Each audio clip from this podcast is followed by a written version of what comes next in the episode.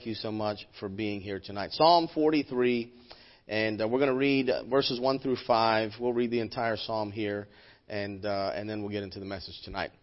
The Bible says in Psalm 43, verse number 1 Judge me, O God, and plead my cause against an ungodly nation. O deliver me from the deceitful and unjust man.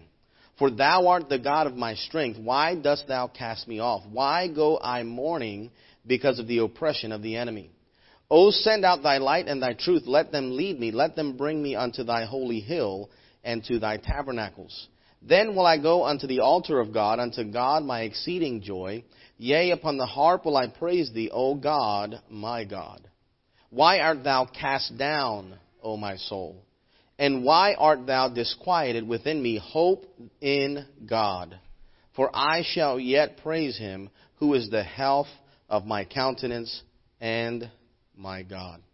Let's have one more quick word of prayer. And by the way, I know that um, if there's anyone here that's supposed to be part of the discipleship uh, program, uh, y'all are supposed to be gone. Amen. So if you're in discipleship and you're here and your partner's here, get out of here. Amen. All right. Uh, let's pray.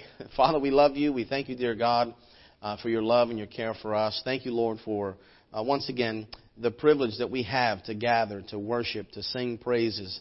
Lord, to open your word and to to hear from heaven, literally hear from heaven. Lord we, Lord, we pray that that would be the case tonight. Father, we pray that you would uh, help us to remove any distractions from our minds. We pray you forgive us of our sins. Lord, we pray that you would uh, speak to our hearts. Help us, dear God, to become better servants, better children. Uh, Lord, help us to honor you even more tomorrow, tonight. Lord, when we leave this place this evening, this gathering, May we be better. May we be stronger. May we be more spiritual because of what we experience here tonight. We do love you and thank you for your goodness in our lives. In Christ's name we pray. Amen.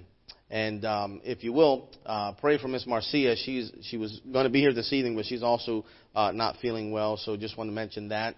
Psalm chapter 42 and Psalm chapter 43. Uh, some scholars believe that they should have been placed together. Now you know that obviously every word of God is pure and every word of God is inspired and preserved for us.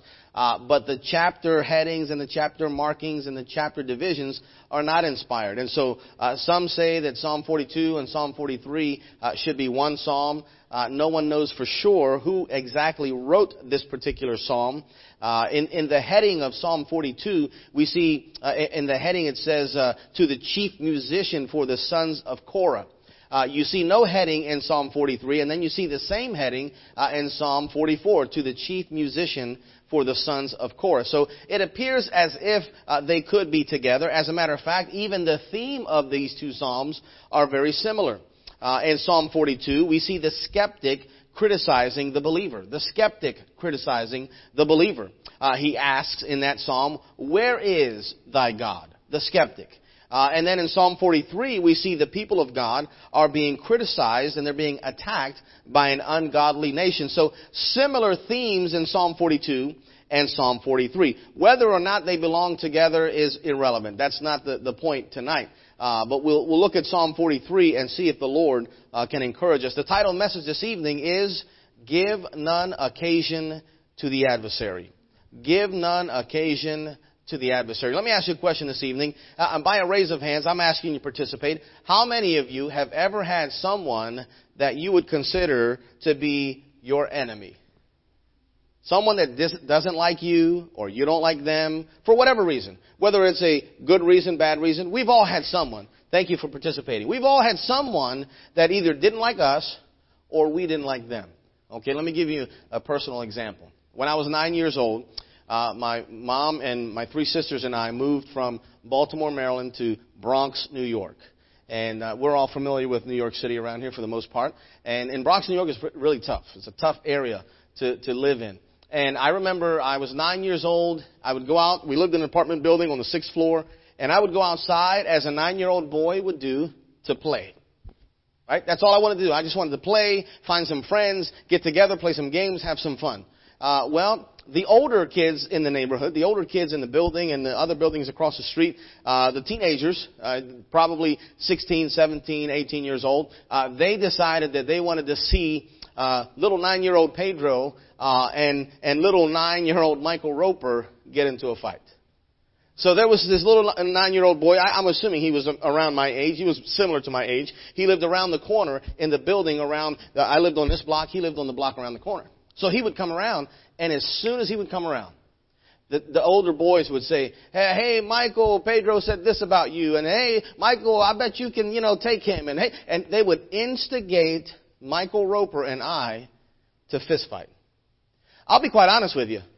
I got to the point where this was happening every single day. I started to hate Michael Roper. I wanted nothing to do with Michael Roper. As a matter of fact, I would, I started to hate the teenagers, but obviously I knew that I couldn't fight them. And so I hated the entire situation. I couldn't stand it. I got to the point where I didn't even want to go outside. I'm just a kid. I just want to play games. I just want to have a good time. I just want to enjoy life. And these guys, uh, Michael Roper in particular, uh, he enjoyed it. He he got a kick out of it. And and and, and we would fist fight, and, and it would happen every single day. And it, it it got on my nerves, to be quite honest with you. I didn't enjoy that time. I, remember when I was uh, right around 13 years old. From the time I was nine till the time I was 13, uh, we were in, in New York City, and then we moved back to Baltimore, uh, and we were uh, there again. I'm I'm a very simple person. Okay, I get up, I eat, I go play, I come back, I eat more, I go play. Uh, that's what I used to do as a kid. That's all I ever wanted to do. I didn't want to start any trouble. I didn't want to have any trouble. I just wanted to have an, uh, an enjoyable time.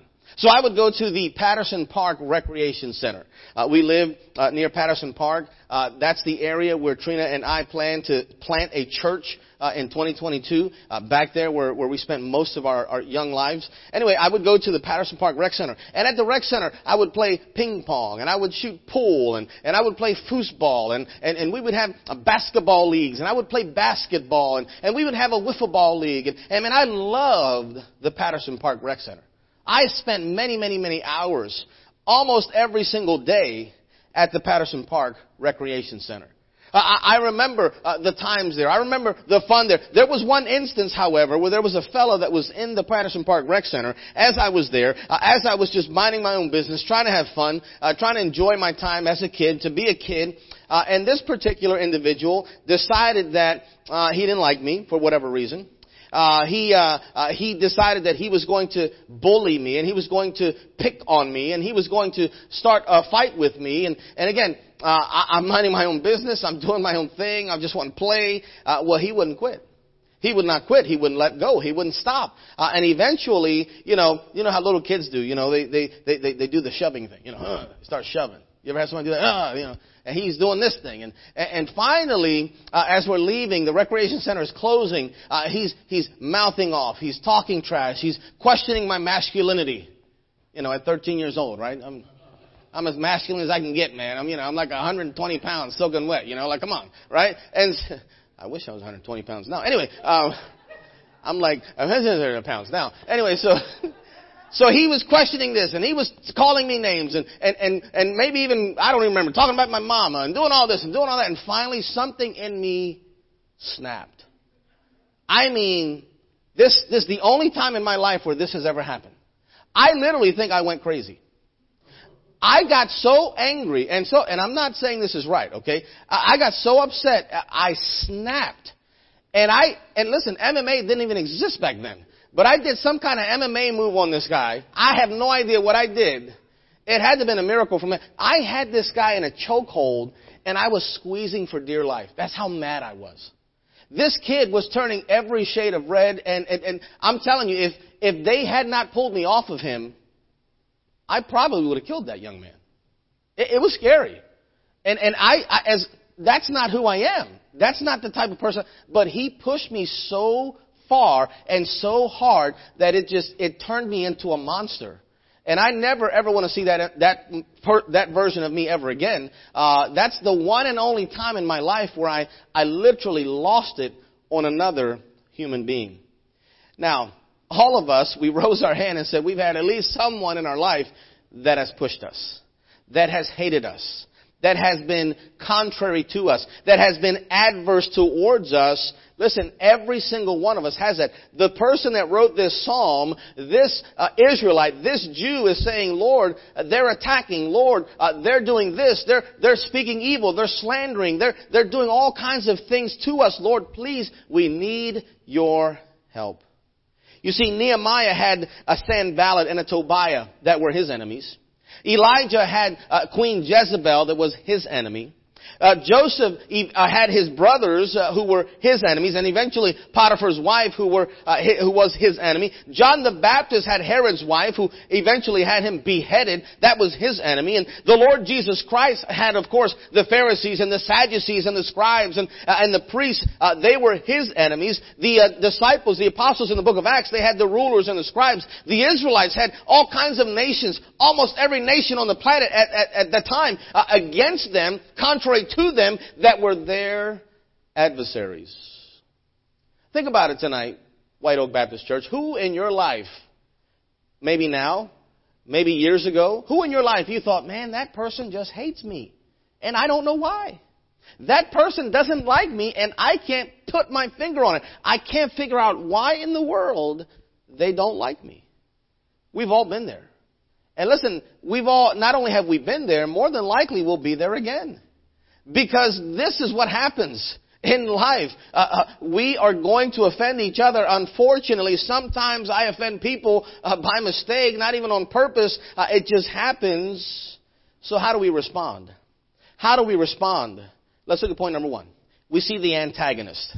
The antagonist the antagonist, that one that hates us, that one that's attacking, that one uh, that, that can't stand us, that one that's uh, uh throwing all kinds of slander our way. How do we respond? We are to give none occasion to the adversary. Look at verse 1 of Psalm 43. Verse number 1. The psalmist writes, he says, Judge me, O God. Uh, he didn't say judge them, O God. He didn't say attack them, or he didn't say straighten them. He says, Lord, if there's something in me that I need to fix, Will you please help me see it? Will you please help me see it? What do we normally pray for our adversary?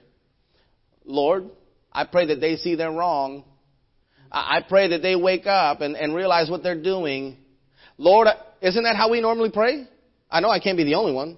I, that's how I pray. Lord, open their eyes.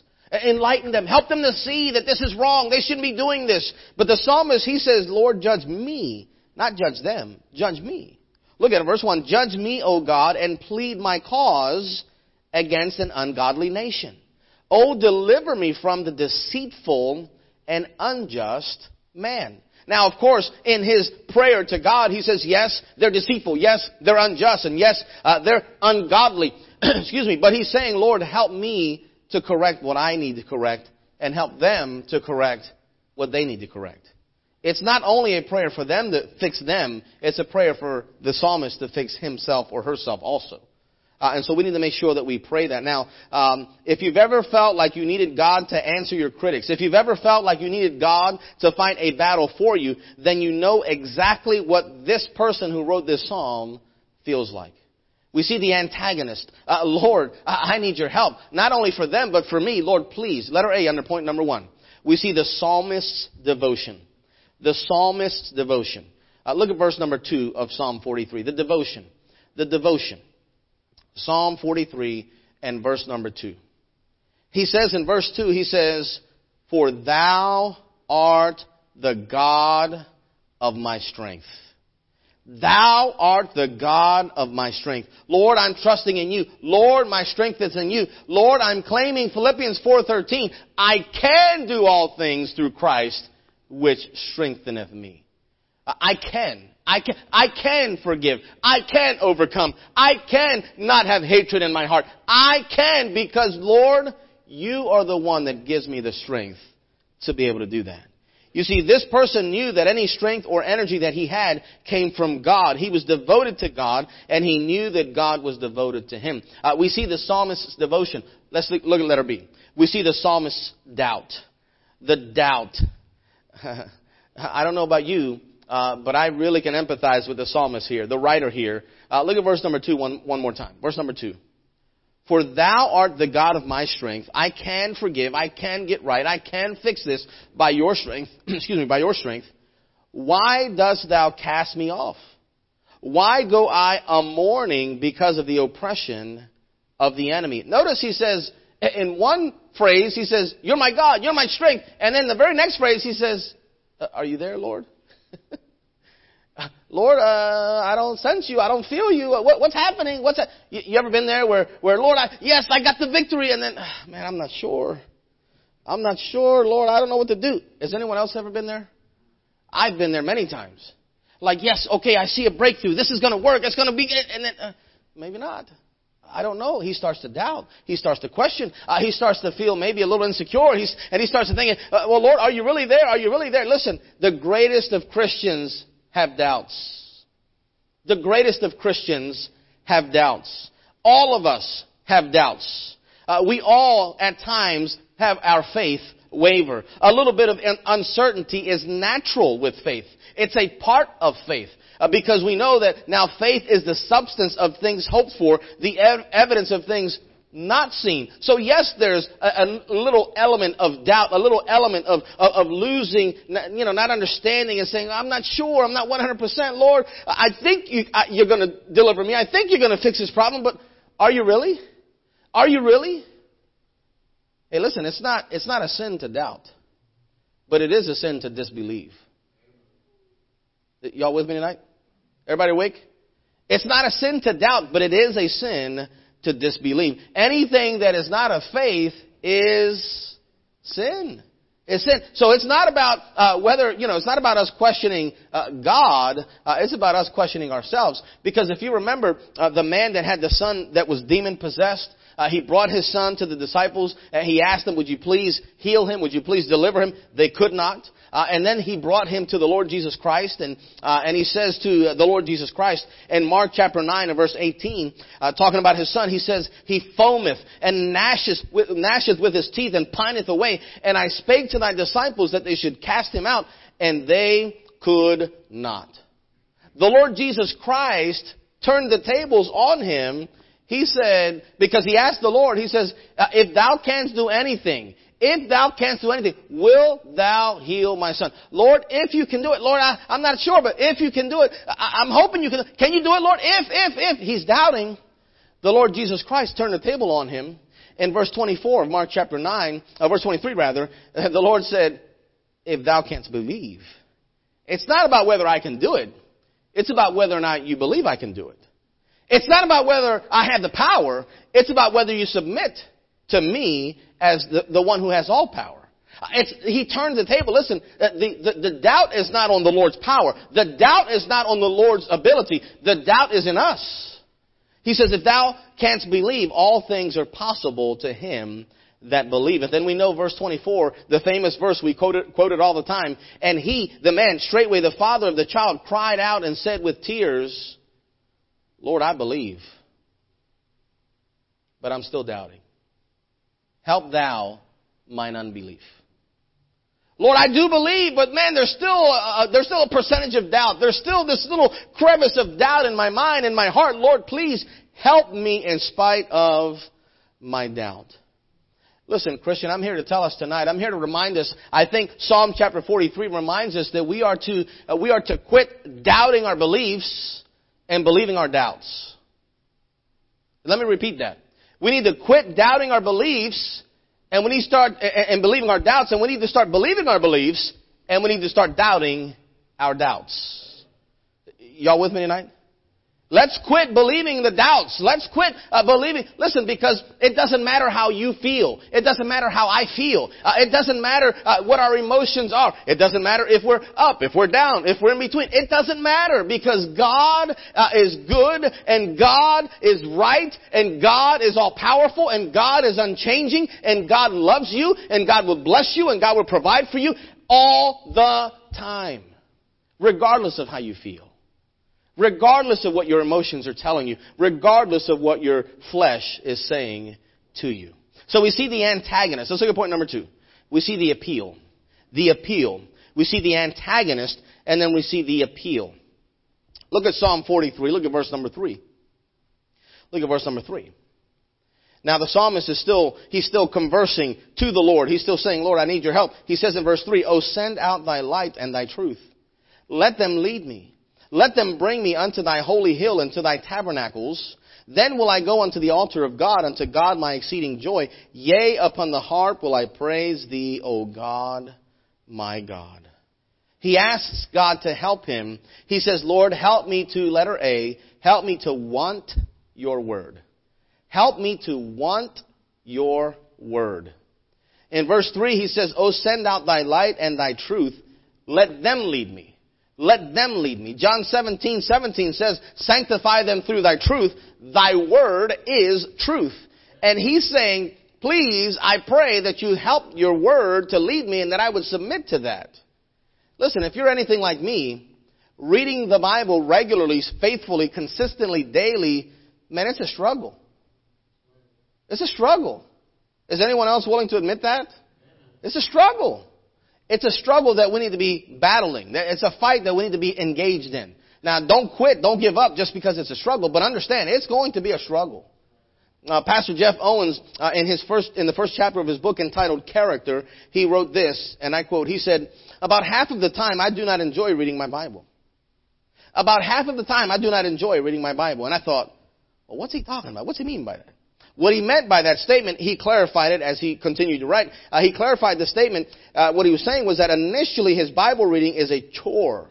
It's a drudgery. Halfway through, as he's reading uh, his allotted passages for that day or for that morning, whatever, he begins to really enjoy what God is saying to him. And by forcing himself to read when he doesn't feel like reading, his Bible reading eventually becomes more pleasant. And I can say amen to that because I've experienced that same thing in my life. There are times when this flesh does not want to pray. This flesh does not want to read the Word of God. This, can I be honest with you? And, and I'm a preacher, okay? There are times when I don't want to go to church. Oh, wait a second. What you talking about? Can you believe that? I mean, that's, that's unfathomable. This flesh does not want to go to church sometimes. Now there's many times, most of the time, I'm excited. I can't wait, man. Let's go. We're going to praise God. We're going to hear the word of God. But there are times where I'm just like, man, I'm not feeling it today. I'm not feeling it this morning. Man, I, I just don't want to.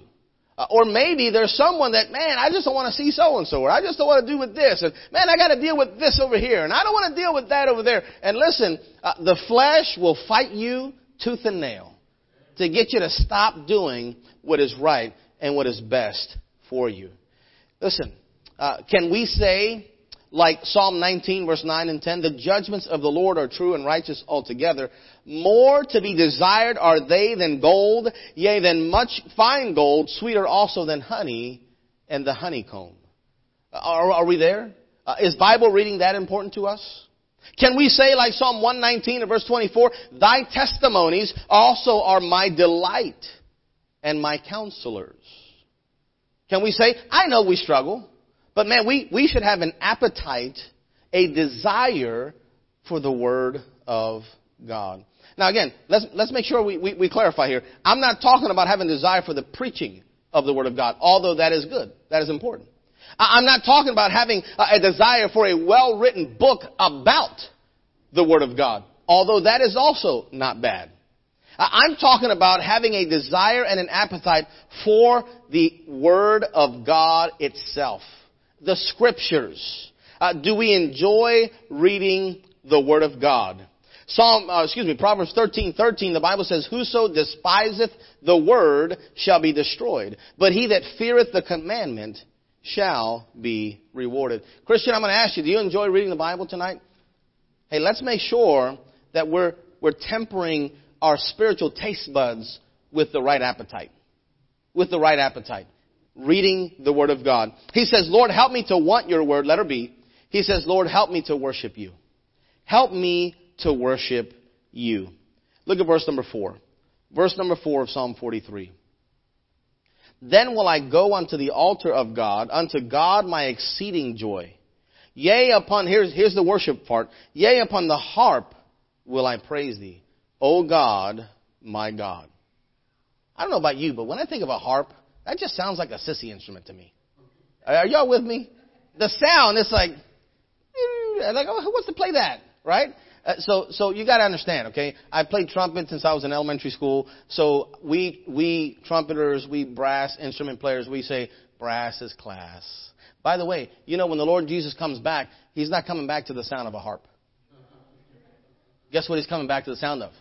A trumpet. Aha! See? Trumpet. Amen. Anyway, uh, so, needless to say, regardless of what instrument he was playing, regardless of uh, how he was worshiping, regardless of what song he was singing, regardless of how he was singing praises to God, he was singing praises to God. He was singing praises to God. Let's make sure that we have our heart tuned into the Word of God and into the worship of God. It's all about our appetite. It's all about what we desire. Listen to this. This, this is an interesting story. When I read this, I was shocked. I said, I, there's no way. This can't be true. But sure enough, it's true. Uh, this guy named Michael Lotito, and I'm not sure if I'm pronouncing it right. I think it's a French guy, so who knows what, how to pronounce that name. Anyway, he has an iron gut, they say. Uh, he is a French entertainer who is famous, listen now, for eating metal, glass, and rubber. I'm not eating metal, glass, and rubber. You with me? This is crazy. I thought this can't be real. He is known as Monsieur Mangetout. Uh, Mr. Eat It All is what that translates to. He began eating unusual material as a child and has been performing publicly since 1966. I believe, if I'm not mistaken, he's, he's passed on. I believe that's the case. But nonetheless, uh, since 1966, Lotito has eaten, listen now, he's eaten 11 bicycles, seven shopping carts, a metal coffin, a cash register, a washing machine, a television, and 660 feet of fine chain. Now, uh, I, at the time of the writing of this article, uh, I don't believe that he had done this of yet, but it, I read that later on he had actually eaten, not at one time, uh, over several years' time, he ate a whole single engine airplane. Does that sound crazy? That's insane. I, I, read, I did some more study on this guy, and, and it, it, sounded like he had some uh, unusual condition where uh, his his digestive system was was like different and can handle certain things, and and kind of gave him that appetite. Uh, Lotito says it wasn't easy uh, eating his first bicycle. That's an understatement. Um, he said, I started with the metal and moved on to the tires. Uh, it was really difficult to uh, stay that extra day to finish off the rubber. Uh, metal is tasteless. Well, duh. Uh, but rubber is horrible. Yes. Uh, but none of that can compare with his biggest meal. Here it is, a Cessna. Uh, Lotito has eaten an entire light airplane, 2,500 pounds of aluminum, steel, vinyl, plexiglass, and rubber. It took him about two years, from 1978 to 1980, to completely eat the uh, the airplane. Uh, he would cut the metal into pieces about the size of his fingernail and consume about two pounds a day. Wouldn't we all agree that this guy's crazy? He's got a he's got an appetite that's weird, that's odd. Uh, as bad as it sounds, anyway. Um, let's keep it clean. Uh, we this guy has an unhealthy appetite. But you know what? I know of some Christians that have very weird and unhealthy appetites. I know some Christians who you ask them, wait, you know, I'm telling you, I've, I've seen Christians that have been saved 20, 30, 40 years who have never, never one time read the entire Bible from cover to cover. And I think, what are you doing with the Bible, man? Are you not reading it? Like how long? It, I mean, it took me a while when I was first saved to, to finally get through in a year. It took me several attempts. I'm talking 10, 12. It took me a long time. But once I got through once, I got through many, many, many, many, many, many more times. Now, I'm not, you know, patting myself on the back. I'm not saying, yeah, it's me. All I'm saying is we need to have an appetite for this book. And if it takes us two years to read it through, amen. If it takes us three years to read it through, amen. If it takes us five years, we need to be reading the Word of God. We need to be ingesting the spiritual truths and the spiritual principles of God's Word. We look at a guy that eats rubber and metal, we say, man, that's odd, that's weird. Uh, and then I look at a Christian that does not read the Word of God and I say, that's odd, that's weird, man, something's wrong here. We need to fix your appetite and get it right. Because if you have the right appetite, you'll have the right worship. Uh, we see the antagonist, we see the appeal, and then lastly, number three, we see the answer. The answer. Here's the answer to the dilemma. Uh, uh, this is where we give none occasion to the adversary. This is where, Lord, uh, they're, they're, they're attacking me. They're slandering me. They're speaking evil of me. They're, they're saying things that aren't true about me. Lord, they hate me without a cause. Lord, what's going on? What do I do? Here's the answer. Number one, letter A under point number three. Declare the problem. declare the problem. Look at Psalm 43. Look at verse number 5. Verse number 5. Verse number 5 says, Why art thou cast down, O my soul? And why art thou disquieted within me? Again, he's, he's cast down, he's discouraged, he's despondent, uh, he's, he's maybe in a little, maybe even a little bit depressed, and, and he's, man, uh, I can't understand what's happening, what's going on. Listen, sometimes our doubts will get the best of us. That's when we have to say, no, no, no, no, I'm gonna believe, uh, the truth. I'm not, I'm gonna doubt my doubts and believe my beliefs. I'm not gonna believe the doubts. You see, the problem is sometimes we're just too intellectual to believe. We get to the point in our Christian life as Christian adults where we try to outthink God. In the process, what we end up doing is we outthink ourselves. We need to return to that simple, childlike faith.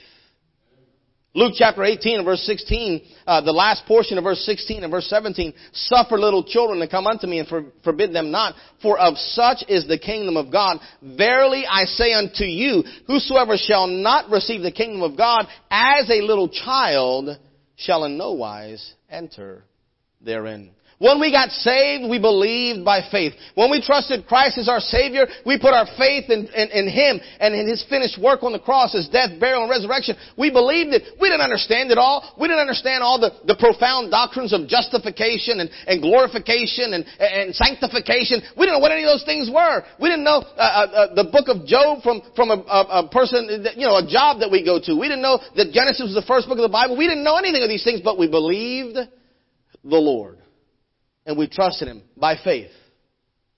As ye have therefore received Christ Jesus the Lord, so walk ye in him, Colossians says. I heard a preacher say this. This is a very uh, profound point. He says if you try to understand salvation before you're saved, you'll lose your soul. If you try to figure it out, you'll lose your soul. He went on to say, if you try to understand God after you're saved, you'll lose your mind you'll lose your mind. We'll never be able to understand everything about the Lord, but the things that we can understand, we can place our faith and trust in. Declare the fact that, Lord, I'm struggling. Lord, I'm having a hard time. Uh, Lord, I should be believing. Instead, I'm doubting. Lord, please help me. Uh, letter B under point number three. First, declare the problem. Then, depend on God. Depend on God. In verse number five, he, he, the psalmist says, I'm cast down. Uh, the psalmist admits I'm depressed. The psalmist admits I'm doubting. Uh, he says, man, why art thou disquieted within me? Uh, he goes on to say, it says in verse 5, Why art thou dis, uh, cast down, O my soul? Why, and why art thou disquieted within me? The next three words says, Hope in God. Hope in God. Uh, you know what the uh, the charismatics, you know, they, they, they say, well, you know, uh, you you're not delivered from that that besetting sin, or you're not delivered from that sickness because you don't have enough faith. You got to have more faith, and and you got to have bigger faith, and you got to have stronger faith, and and you know, I start to think, man, they got faith in faith, they ain't got faith in God. Because all they're talking about is I got to increase my faith and I got to have more faith. And, and listen, the Bible tells me I got to have the faith of a little child. He says I need the faith the size of a Mustard seed. Just a little tiny faith. That's all it takes. It doesn't take this big mountainous type of faith. Uh, and, and, I preached this here one time before uh, in that particular passage where uh, he said, if you have uh, the faith as the size of a mustard seed, the size of a mustard seed, you'll say that this mountain be thou cast into the sea, uh, and, and, and, it will, and it will happen. And we got it backwards. We say, well, if I got this mountain size of faith, I can move this little tiny mustard seed. That's how we, we got it flipped. Y'all with me tonight? We got it backwards. God says you don't need a ton of faith. It's not about how big your faith is. It's about how big your God is. And your small little tiny bit of faith in your big God, that's what will make the difference. Realize that we worship the God of the universe. Realize that we're serving the King of Kings, the Lord of Lords. Uh, rest in that. Trust the Lord. He will take care of you. Listen to this story. One tribe of Native American Indians had a unique way of training their young boys. On the night of a boy's 13th birthday, he was blindfolded, he was taken into a thick forest, uh, and he was left there to spend the entire night alone. by himself, 13 years old, in the woods. Until then, he had never been away from the security of his family and his tribe. Uh, but on this night, on his 13th birthday, on this night, he was taken miles away from all he was used to and all that he was familiar with. Uh, this was done to train him to overcome his fear of the woods and everything within the woods. When he took off the blindfold, he was in the middle of the woods by himself all night long. And you can imagine what was going through this 13 year old boy's mind. Every time a twig snapped, he probably thought that a wild animal was ready to pounce on him. Every time an animal howled, he imagined a wolf leaping out of the darkness. Every time the wind would blow, he wondered what was lurking in the distance. Uh, it was a terrifying night for these young 13 year old boys. After what seemed like an eternity, the first rays of sunlight peered through the forest. Of course, the young man didn't sleep a wink that night because he was too terrified. And looking around, the boy, he saw flowers, he saw trees, and he saw the outline of a path. Then, to his surprise, he saw the figure of a man standing just a few feet away. This man was armed with bow and arrow. This man was the boy's father. The boy's father had been there all night long, ready to help if the circumstances demanded. But that boy didn't know that. That boy didn't realize that his father was right there the whole time. I know a lot of Christians that live their life that way. Every little problem, uh, every little thing, oh, what's, what's, what's going to happen? Every little thing, oh Lord, what's that? Oh, uh, uh, I, I, we're not going to make it. Oh Lord, we're going to collapse. We're going to crash. Oh, what's that? Ah! And the Lord's there the whole time saying, I got you, son. I got you. I'm right here. He'll never leave you. He'll never forsake you. Even if you can't see Him, even if you can't feel Him, even if you don't know He's there, I'm telling you, He's there with you, for you, and He will get you through. Stop worrying. Stop stressing. Stop doubting. Uh, stop going through the wringing of the hands and, and, and, and getting ulcers in your stomach and, and gray hairs over in your head. I guess I shouldn't talk about that anyway. But uh, don't, don't be so stressed out. He says, be careful, uh, be worrisome, be careful for nothing. But in everything, by prayer and supplication with thanksgiving, let your requests be made known unto the God of heaven, the one who loves you, the one who died for you, the one who saved you, the one who's building a, a, mansion in heaven for you, the one who will never leave you or forsake you. Man, tell him! Stop worrying. Stop stressing. Stop wringing your hands. Stop acting like you, uh, whatever you do will eventually fix the problem. It won't. It won't fix it. Our faith in Him that's what we need. Rashaan Salaam won the Heisman Trophy in 1994. He was an outstanding running back in college. I remember watching him play. He played for the University of Colorado. Uh, but in his rookie season, he played for the Chicago Bears. Uh, the NFL defenses discovered a weakness in Rashaan Salaam's game.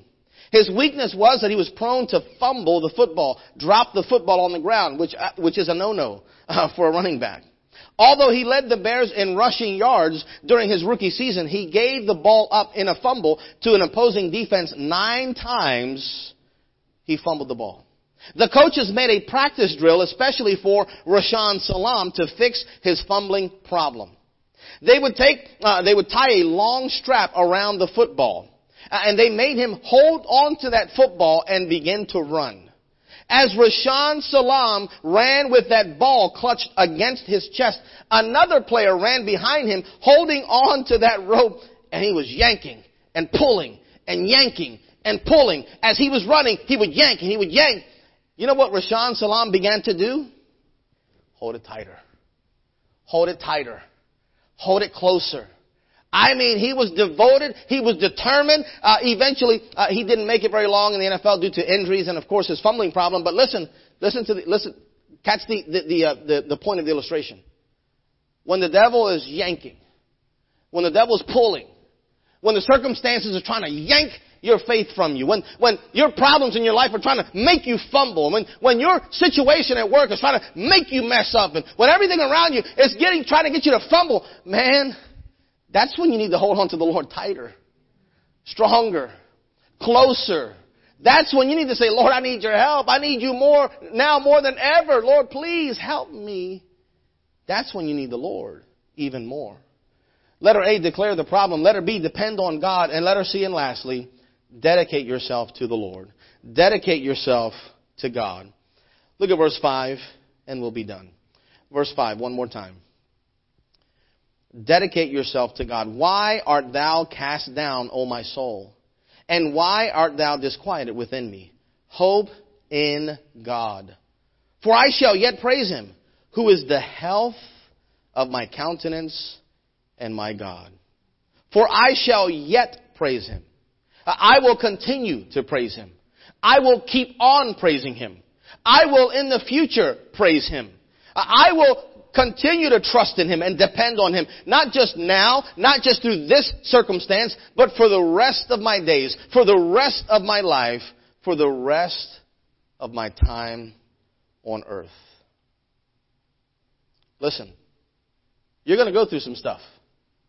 Let's not give an occasion to the adversary. Let's be, let's be aware of Satan's devices. Let's understand how he works and know that he's going to try to trick us. He's going to try to deceive us. He's going to try to discourage us. He's going to try to make us doubt. He's going to try to make us depressed. He's going to try to get us, keep us on the sideline. Listen, during those times, hold on to God tighter. Hold on to the Word of God closer. Hold on to your prayer time closer, tighter, more consistently. Man, it's during those times when you're depressed and discouraged, that's when we need to be running to God, not running from God. We need to be going to church, not staying away from church. We need to be running to the prayer closet, not uh, leaving it empty. No, go to the Lord. I'll end with this illustration. A little girl named Anne had been misbehaving all day. She had worn her mother out with her behavior, her terrible behavior. And finally, when her father got home, her mother explained how bad that little Anne had been that day. And at dinner, this is kind of cruel, at dinner, she was forced to eat at a table in the corner all by herself. She watched as her daddy said the prayer before the meal. And after her daddy was done praying, then little Anne bowed her head and prayed out loud also. And she prayed, Thank you, Lord, for preparing a table before me in the presence of my enemies. You know, that's humorous. But sometimes you're going to have to have a table prepared before you in the presence of your enemies. Sometimes you're just going to have to say, Lord, I can't get through this without you. Lord, this is uncomfortable. Lord, this is not good. I don't enjoy this. Lord, I need you right now. Please. I'm not saying judge them, Lord. I'm saying judge me. I'm not saying, Lord, fix them, Lord. I'm saying fix me. I'm not saying, Lord, uh, uh straighten them out, Lord. I'm saying, please straighten me out. How about it tonight? Let's give none occasion to the adversary. Listen, if someone hates us, okay, I'm going to do the best I can to love on people. I'm going to do the best I can to be kind, cordial, Christ-like, encouraging, loving to as many people as I possibly can. But listen, if someone doesn't like me, what can I do? If I can fix something and change it, I will. But if I can't, Lord, I need you. I need you to keep me strong. I need you to keep me spiritual. I need you, and we need to make sure we give none occasion to the adversary. Because that's what the devil wants. He wants division. He wants destruction. Uh, he wants to steal, kill, and destroy. That's what he's come to do. Let's not let him do that. Let's, let's do like Rashaan Salaam. Let's take the Lord and that ball, he took that ball and he held it tight. He wouldn't let it go. He says, no, no, this is, this is important to me. This is what I need. I need the Word of God. I need the people of God. I need the church of God. I need my time with God. I need God more than anything. Why art thou disquieted within me? Why art thou cast down, O my soul? Hope in God. Let's not have faith in faith. Let's have faith in God.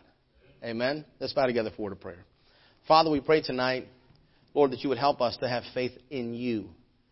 And Lord, whether it's a lot of faith or a little faith or big faith, Lord, it doesn't matter. What's, what's important is that our faith is in you. We pray, dear God, tonight for whomever might be going through a troublesome time, a, a, a, an adversarial type situation. Lord, all of us have been there. All of us will probably be there again. Lord, help us to do the right thing, the spiritual thing, the scriptural thing and give on occasion to the adversary. Lord, help us to pray for our enemy as you teach us in, in Matthew chapter 5.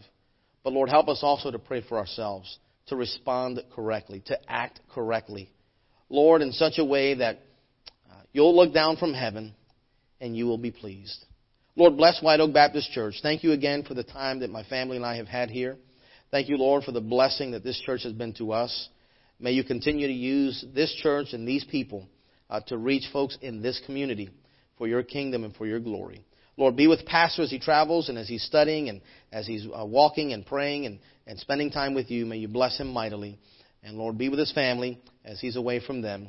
And Lord, we pray you bless our move this coming Friday. Thank you again for your goodness and your grace. In Jesus' name we pray.